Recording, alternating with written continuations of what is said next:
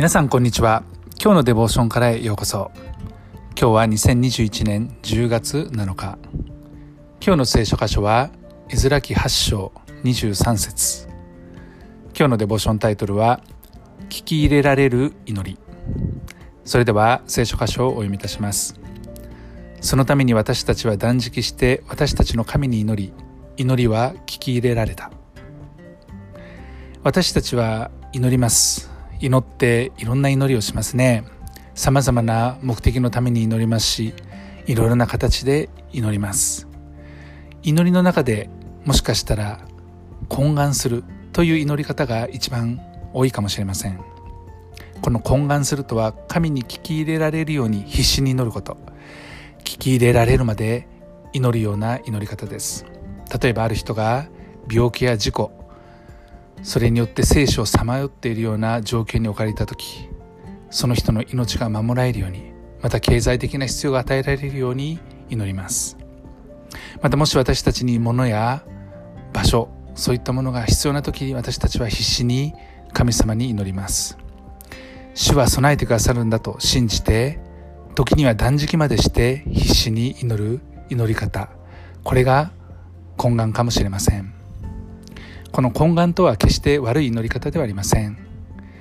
憐れみ深い神様が私たちの祈りを聞いてくださって答えてくださる備えてくださる守ってくださるまた奇跡を起こしてくださるということですね。実は神様は私たちが祈る前から私たちの必要をよくご存知です。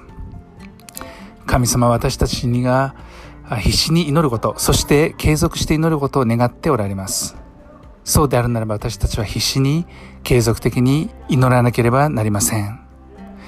視点を変えてみると、なぜ神様は私たちの祈りに応えてくださるんでしょうかそれは神様ご自身が祈りに応えることを通して栄光を表す、表したいというふうに思っていらっしゃるからです。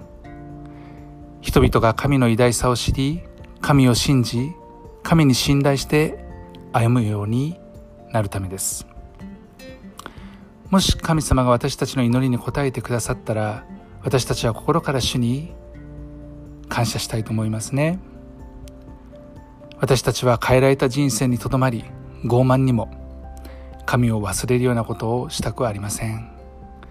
変えられたことを感謝して歩む時に私たちはその感謝から神様に仕えるものとなります。私たちの神様は憐れみ深い神様です。ですから私たちの祈りに応えてくださいます。今日も主を信じて祈り懇願していきたいと思います。愛する天のお父様あなたは私の主私の神です。あなたは私たちのあらゆる必要をご存知です。そしてその必要を満たしてくださいます。今日もあなたを信じ信頼します。主イエス・キリストの皆によってアーメン。今日も皆さんの歩みの上に神様の豊かな祝福がありますように。